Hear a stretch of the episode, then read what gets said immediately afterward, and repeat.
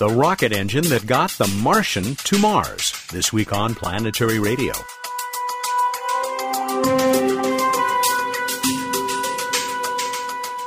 Welcome to the travel show that takes you to the final frontier. I'm Mat Kaplan of the Planetary Society. We return to Houston, Texas for a visit with two leaders of Ad Astra, the company that hopes to revolutionize rocket propulsion and make the solar system a much smaller place. Bill Nye has praise for several of my Planetary Society colleagues who joined an online conversation about the year in space there's no shortage of planets to view in the night sky, says our regular guide, Bruce Betts, in today's What's Up segment. It all begins with our senior editor, Emily Lakdawalla. Emily, Happy New Year once again. You are uh, the first to be heard from in this uh, first show in the new year. We welcome it with this uh, new creation of yours. Tell us about this timeline. I've been struggling for a long time with how to display where solar system spacecraft are, where they have been, and kind of uh, be able to step back from all of solar system exploration to get a, a, broad view of where we've been and where we're going. And so I came up with this idea of representing missions as uh, little ribbons of timelines year over year over year. And it's really was quite interesting putting this together to to recognize how long modern missions last compared to ones just a couple of decades ago. You do have some very long lines on here. I'm looking at Mars at the moment, but then there's Cassini at Saturn. Did this reveal other things to you, laying it out this way, looking at everything all on one page? Well, it did. You know, I've been aware for a long time of the looming gap in um, humanity's exploration of the giant planets. But once I put things out on, on this timeline, I realized that there's something particularly dire coming up. In the beginning of 2018, NASA and ESA are not going to have any spacecraft returning data from any place else other than Mars. And that is really striking to me. Mm, yeah, that is disturbing. And you talk about that. You reach uh, pretty far into the past year as well, don't you? I do. And actually, the timelines that I've put together, I have ones that I did not even put into the blog post that go way further into the past, right to the beginning of space exploration.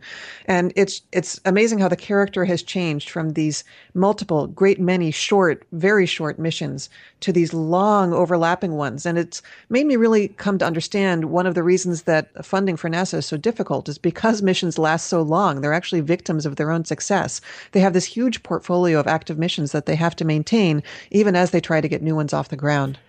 All right, it is a fascinating December 31st, 2015 entry that uh, Emily has posted at planetary.org, and I recommend taking a look at it. I've really never seen anything like it. Thank you for this, Emily, and we'll be talking more as throughout the year. Looking forward to it, Matt. That's Emily Lakdawalla, the senior editor and planetary evangelist for the Planetary Society. You will also be able to hear her in our hour long discussion, another review of 2015, but this time uh, we'll be joined uh, by all of the colleagues we spoke to individually in our last show of 2015. Uh, that's uh, Casey Dreyer, Jason Davis, Bruce Betts, for uh, what I thought was a pretty pretty rollicking uh, discussion, a review, uh, at least of their highlights for uh, the year just past. You'll be able to find that, of course, at planetary.org slash radio. We'll link to it from this show, but it will be elsewhere, SoundCloud, and uh, lots of other places that you can find on the net. Up next is our weekly, our nearly weekly conversation with the boss, the CEO of the Planetary Society, Bill Nye the Science Guy. Bill, I know you haven't heard it yet, but uh, I did mention to you this discussion that we've uh, recorded with four of my colleagues, uh, five of us at the Planetary Society. Well, let me just start by saying, you know, you all work for me. I guess that's true. I sort of work for you guys. Anyway, everybody, if you don't know these people, they're extraordinary. And what has contributed to the success of the Planetary Society the last two or two, three years, especially, is the remarkable work of, of uh, our staff. Emily is the, I think, the most knowledgeable journalist on Earth about what humans do uh, with regard to other bodies in the solar system. I think she's the number one most authoritative person. Planetary body by planetary body, I think Emily could win any contest. Then Casey uh, Dreyer has gone to Washington, D.C. Last year he went eight, made eight trips to Washington. Hmm. And as the old saying goes, Washington's a small town based on relationships. Politics makes strange bedfellows. Space brings together congressmen and senators that would not agree on anything else except a mission to Europa. or uh, other planetary missions, spacecraft sent to other bodies in the solar system. He's just really changed the organization. We're mm. much more effective than ever. And then Bruce Betts, everybody. Bruce Betts studied under Bruce Murray, who was a colleague of Carl Sagan, one of the co founders of the Planetary Society, along with Carl Sagan. And he's just the most knowledgeable guy on planetary defense, on detecting asteroids, has run all of our science and technology projects for the last 15, 16 years at the Planetary Society. He's just, he's the man. He's the real deal. And then the newest addition, Jason Davis, who I, I think we'll be hearing much more from this year. Yeah, Jason Davis is a journalist who really spent a lot of time on LightSail and did an outstanding job in uh, helping everybody understand all the, the really odd and special technical problems, challenges, let's call them, for getting this uh, odd little spacecraft, this wonderful little spacecraft, uh, on orbit, getting pushed by the sun. And, and we were very excited Jason will be on top of that project. So it's really everybody who supports the planetary society. This is why you support it to to uh, support these people, to pay the salaries of these people, and you, Matt, of course. As the old saying goes, the strongest thing about any organization is its people. And our staff is just remarkable. So stay tuned, everybody, and turn it up loud. They are a heck of a group. And to hear this unprecedented discussion, as I uh, mentioned with uh, Emily, you'll need to go to planetary.org and uh, look for this edition of Planetary Radio Extra. We'll link to it, of course, from the, the show page, this show page at planetary.org slash radio. Bill, thank you. I'm sure all of those folks would agree with me. It's a pleasure working for you. Thanks, Matt. Carry on.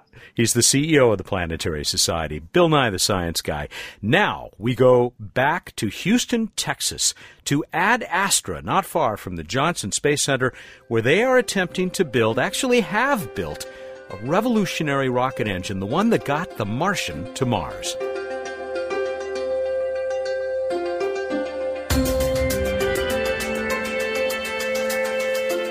They call it VASIMR, the Variable Specific Impulse Magnetoplasma Rocket. It has not yet gone into space, except in the movies, but it's real, and it can be visited at the Texas headquarters of a company called Ad Astra Rocket. When I stopped by in mid-November, I was greeted by Jared Squire and Mark Carter. Physicist Jared heads the research effort at Ad Astra, while nuclear engineer Mark Carter is in charge of technology development they answer to Franklin Chang Diaz. If that name sounds familiar, it's probably because he flew on the space shuttle. He flew on it seven times. Mark Carter first took me on a tour of the facility. You can hear my amazing audio record of that tour and see photos on the show page at planetary.org/radio. It was one of the geekiest and most exciting experiences I've ever had, and it included climbing inside the giant vacuum chamber where Ad Astra fires its electric engines. Mark, Jared, and I then sat down to talk about the future of rocket propulsion. Mark and Jared, I have now put another check mark on my bucket list because I'm at Ad Astra. It is a great pleasure to be here. Thanks for letting me in and uh, for sitting down for a conversation. So I watched your terrific documentary, the one you got done with uh, with a Kickstarter campaign called Crossing the Space Frontier, and we'll put a link up to that as well. That's a very dramatic piece. It does a great job of communicating not just the science that you guys are up to here and the high level engineering, but the the motivation, the feeling that goes behind this. Is this something that you guys really believe in as just having to do with, you know, the future of humans in space, Jared? I've been doing this 20 years and that's really the primary motive that I've had the whole long time is just to bring an increased capability for humanity. And the transportations is such a fundamental piece of everything we've done in history. Mark, same for you.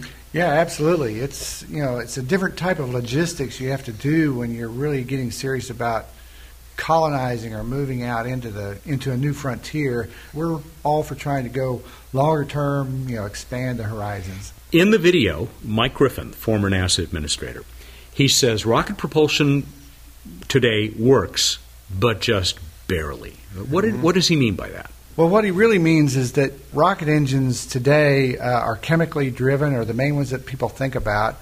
You're limited for how fast you can put your propellant out the back end. So general momentum conservation says that how much propellant you put out times how fast it's going out is what gives you the momentum to make a rocket work. And so you can increase the, the mass flow, the, the amount of propellant through a chemical engine, but you really can't make it go out any faster than whatever hydrogen and oxygen burns at.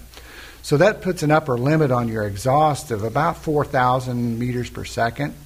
If you want to go faster than 4,000 meters per second, you have to have exponentially increasing amounts of fuel in order to achieve faster speeds. So, what this system does that we have, electric propulsion plasma engines allow you to go to the next temperature range, which is instead of thousands of degrees, it's millions of degrees. Now, your propellant is coming out at very high velocity, 10 times faster velocity, and that means that you need one tenth the amount of propellant to achieve the same basic momentum transfer.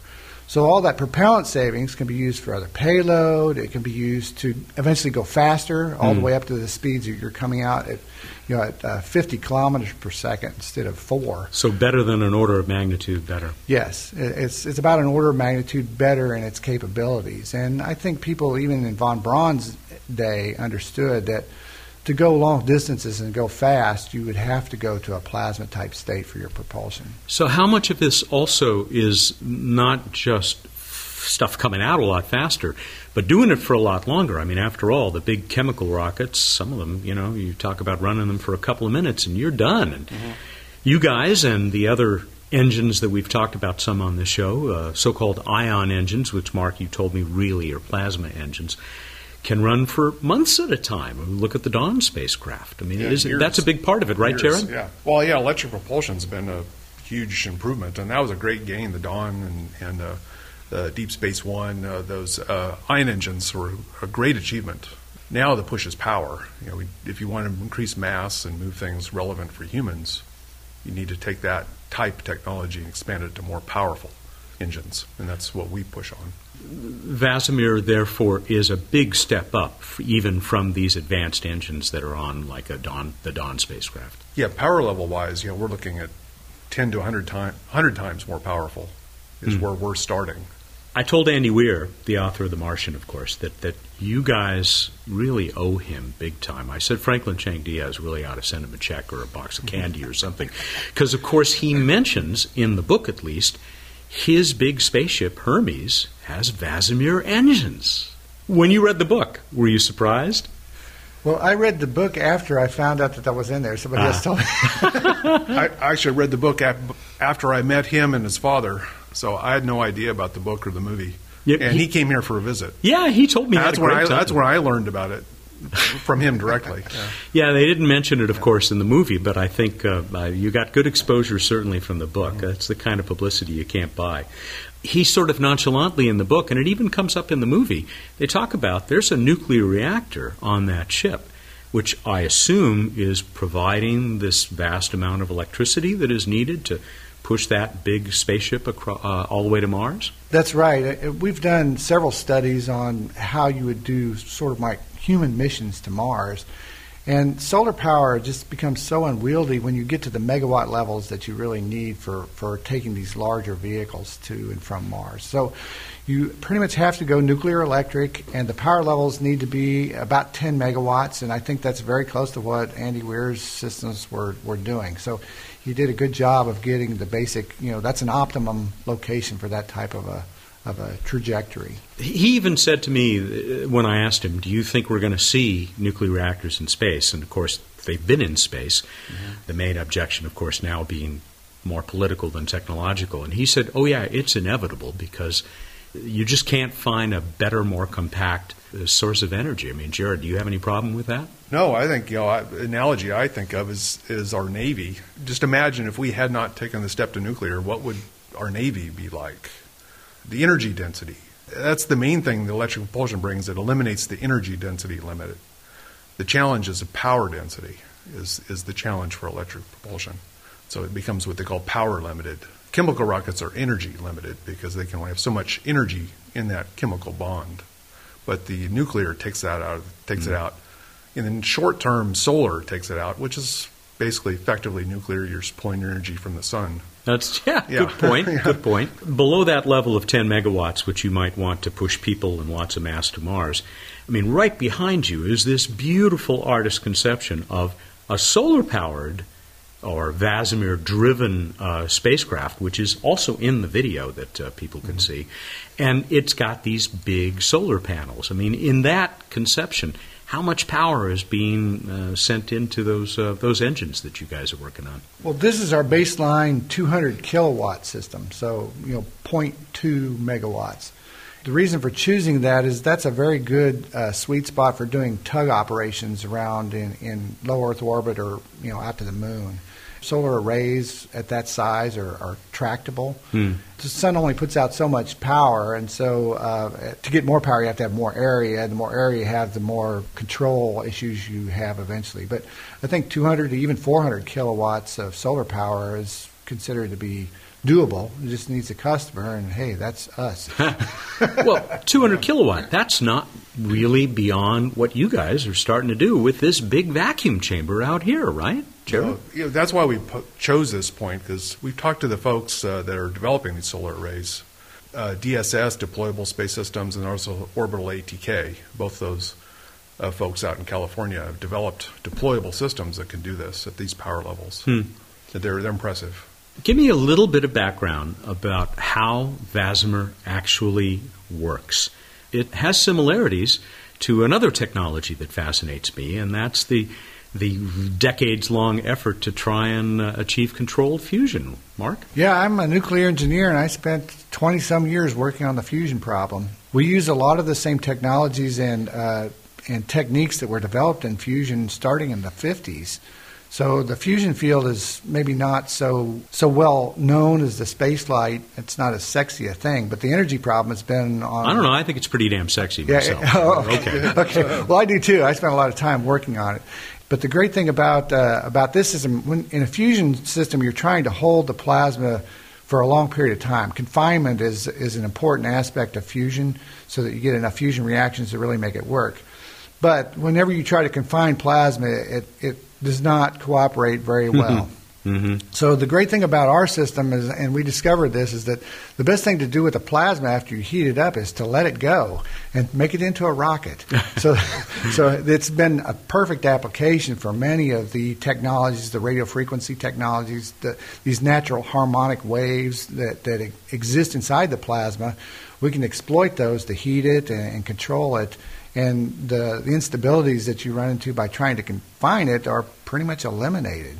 Jared, you said you also come out of the fusion world, right? And it is a lot of the same technology. I mean, you're pumping energy in, and you're keeping the stuff from touching the the, the sidewalls uh, of uh, of your rocket engine, right? Because it's really hot stuff.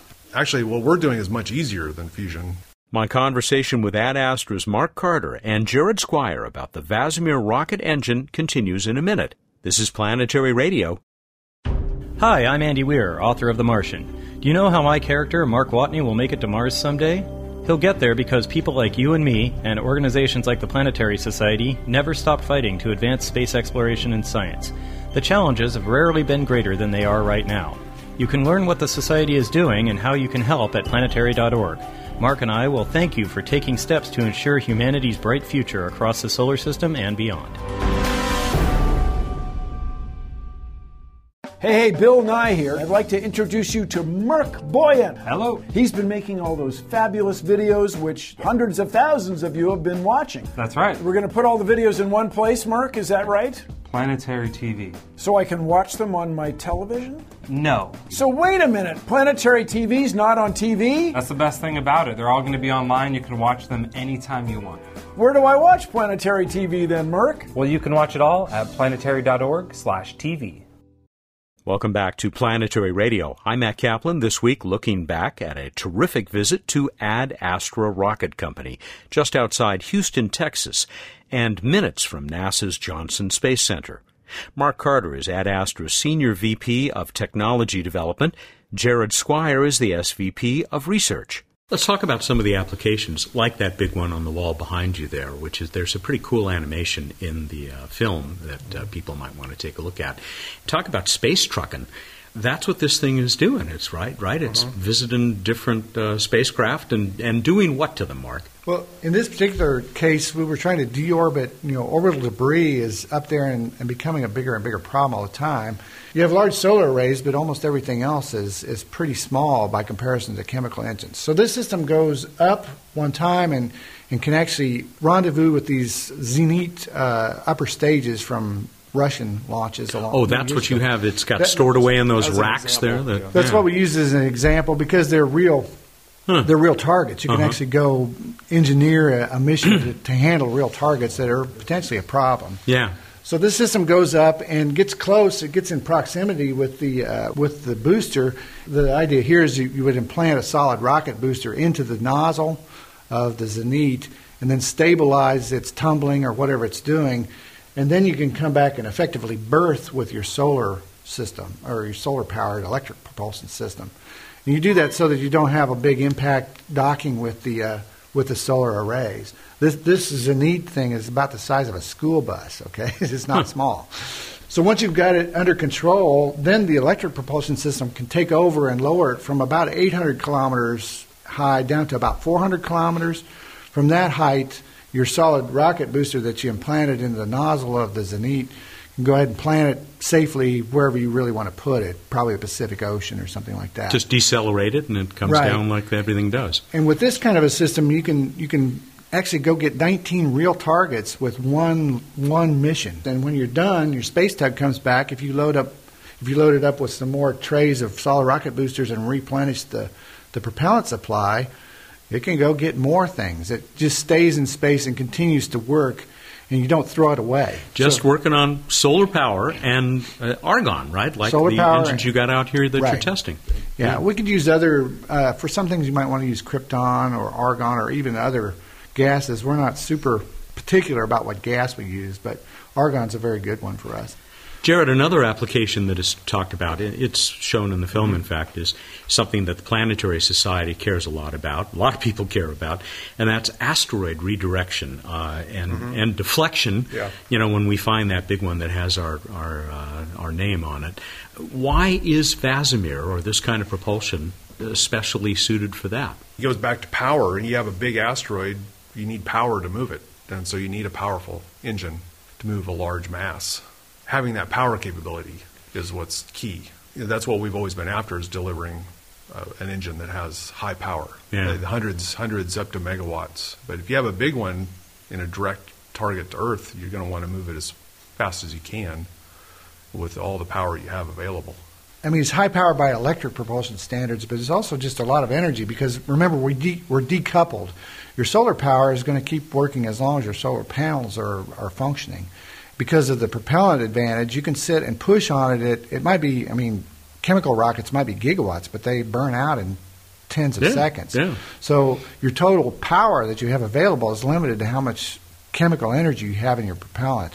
With a system like this, you can go make much more efficient use of the propellant you have and pull power in from the uh, from the solar rays, and you can push on this thing for months.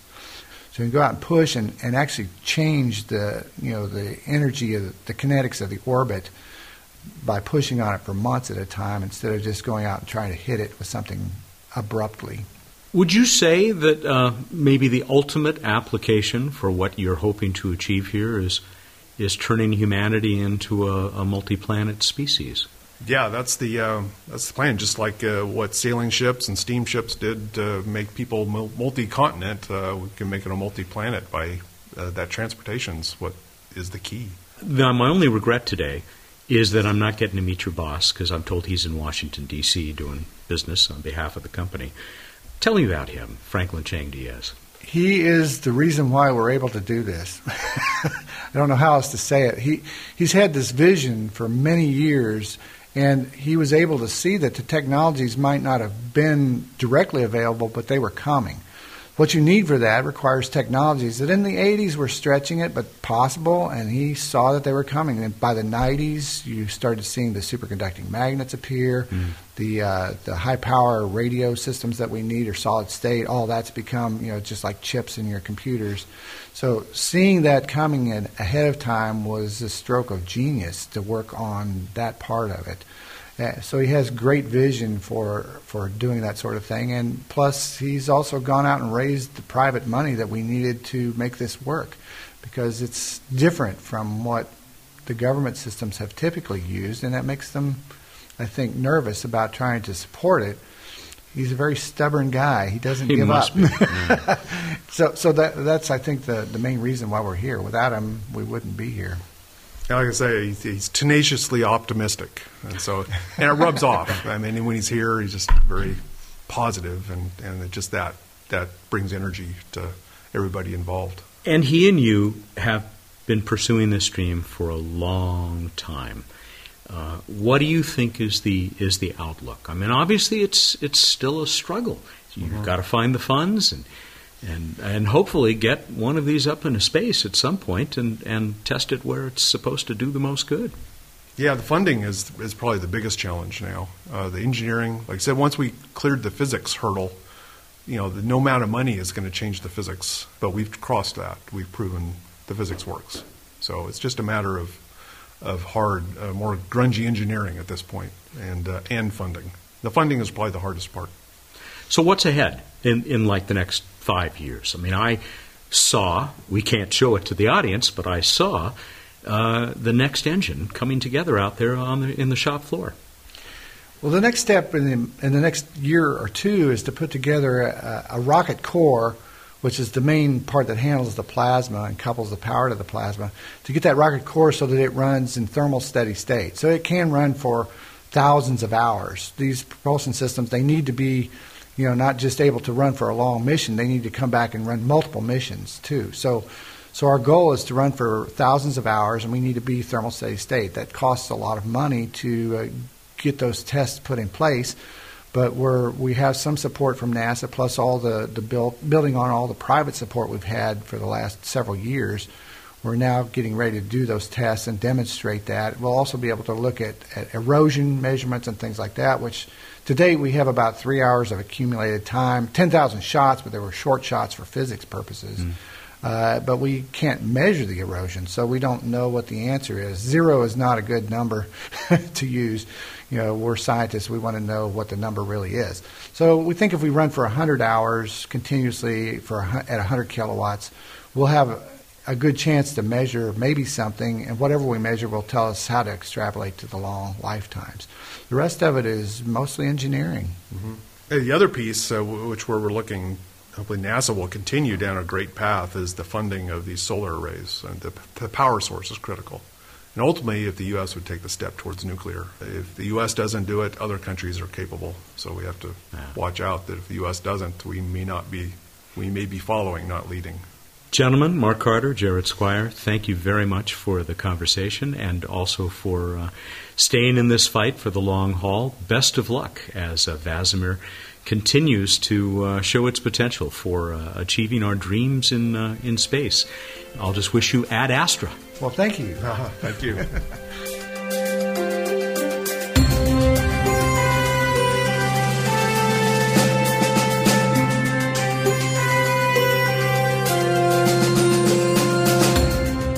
Bruce Betts is with us for this week's edition of What's Up on Planetary Radio. He is the Director of Science and Technology for the Planetary Society.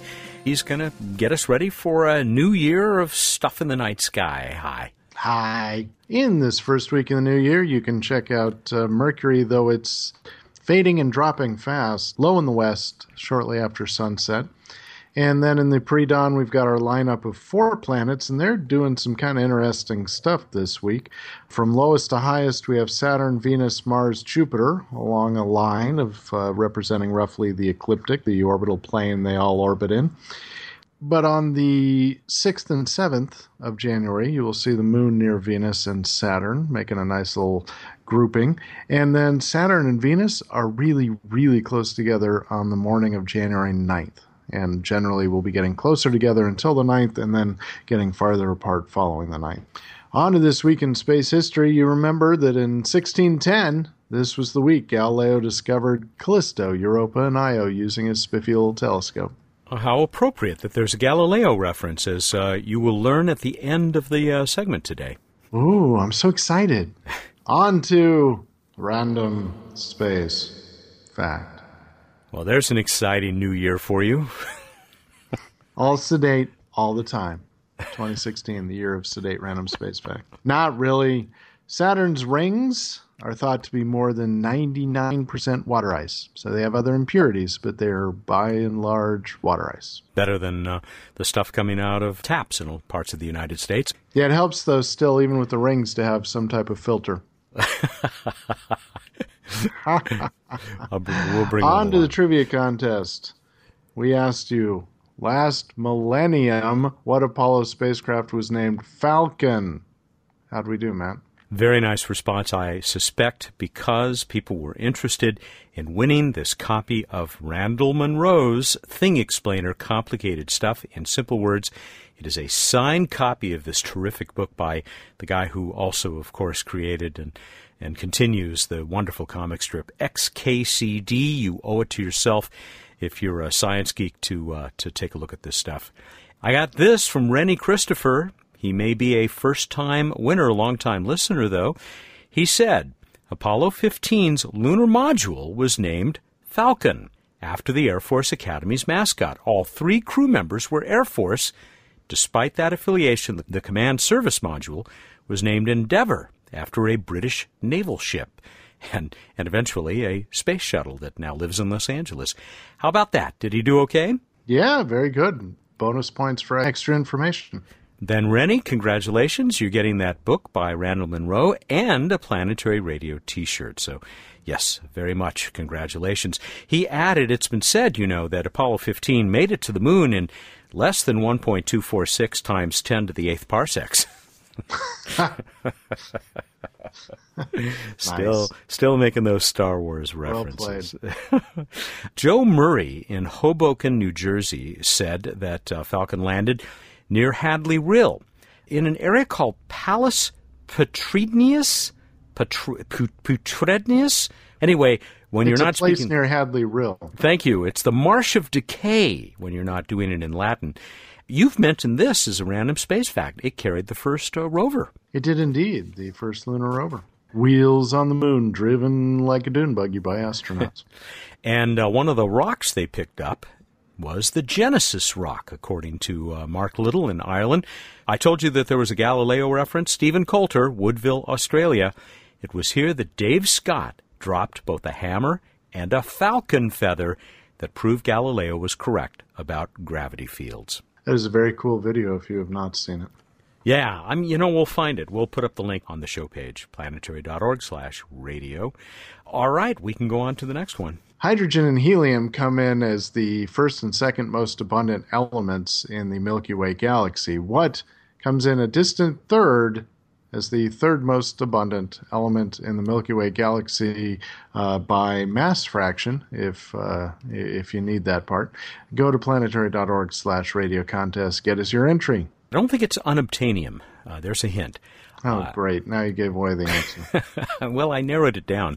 You uh, have until the 12th, Tuesday, January 12th, 2016, to get in on this one. And our prize package, it's that big one again, a Planetary Radio t shirt, a year in space desk and wall calendar set from uh, the folks at yearinspace.com. Uh, Bruce and I contribute to that. Also, a 200 point itelescope.net account from iTelescope, the uh, worldwide network of uh, telescopes. You can buy in, take pictures, look at anything you want in the northern or southern hemispheres of the sky. Okay, I got through it. Very cool prize package. All right, everybody, go out there, look up the night sky, and think about balusters. Thank you, and good night.